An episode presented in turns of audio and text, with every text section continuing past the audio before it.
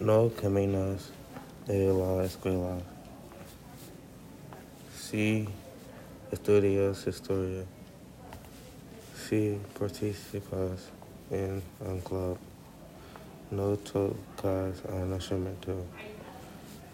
Navegas por internet todos los días. Sí estudias en la biblioteca.